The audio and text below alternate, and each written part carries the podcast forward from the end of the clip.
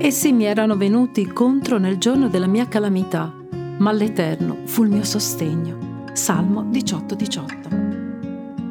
Vorrei raccontarvi la storia vera di due ragazzi. Uno aveva circa 7 anni e il suo amico John ne aveva circa 13. Si incontravano spesso in un campo aperto a tutti per giocare a baseball e spesso c'erano anche altri ragazzi. La maggior parte di loro erano ragazzi dell'età dell'amico, che sapevano giocare molto bene e sembravano tutti d'accordo sul fatto che il più piccolo non sapesse giocare.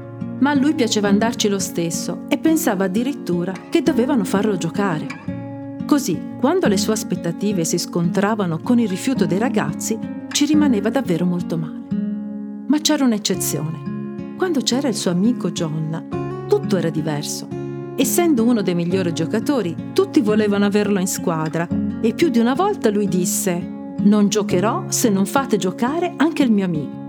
E siccome non avevano altra scelta, i ragazzi lo accettavano perché così potevano contare sui punti che avrebbero conquistato con John. È sempre bello avere un sostenitore, ma è particolarmente bello averlo nel giorno in cui siamo in difficoltà. Un sostenitore è una persona che ti accetta così come sei che non ti rifiuta mai o si vergogna di te e che è disposto a compensare le tue debolezze con i suoi propri fun- punti di forza. Quando mi relaziono con Dio attraverso la sua parola, è molto bello scoprire che mi sostiene nei momenti più difficili. La calamità arriva, dice il testo di oggi, a volte arriva come risultato dei miei errori, a volte arriva a causa degli errori e della volontà di altri. In ogni caso sapere che Dio è lì per sostenermi fa la differenza. Nel giorno in cui è più evidente che non sono bravo, in cui gli altri mi deridono, mi attaccano, a torto o a ragione, nel giorno in cui nessuno mi vuole nella sua squadra, Dio viene a sostenermi.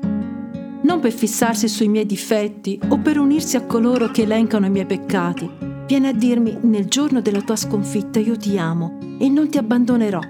Se vuoi piangere fallo, Appoggiati a me e sfogati. Io sono qui, ti aspetto e percorreremo insieme questa strada fino alla fine. Non so cosa fare per ringraziarlo, ma posso esprimergli la mia gratitudine prendendo del tempo ogni giorno da passare con lui. Che Dio ti benedica.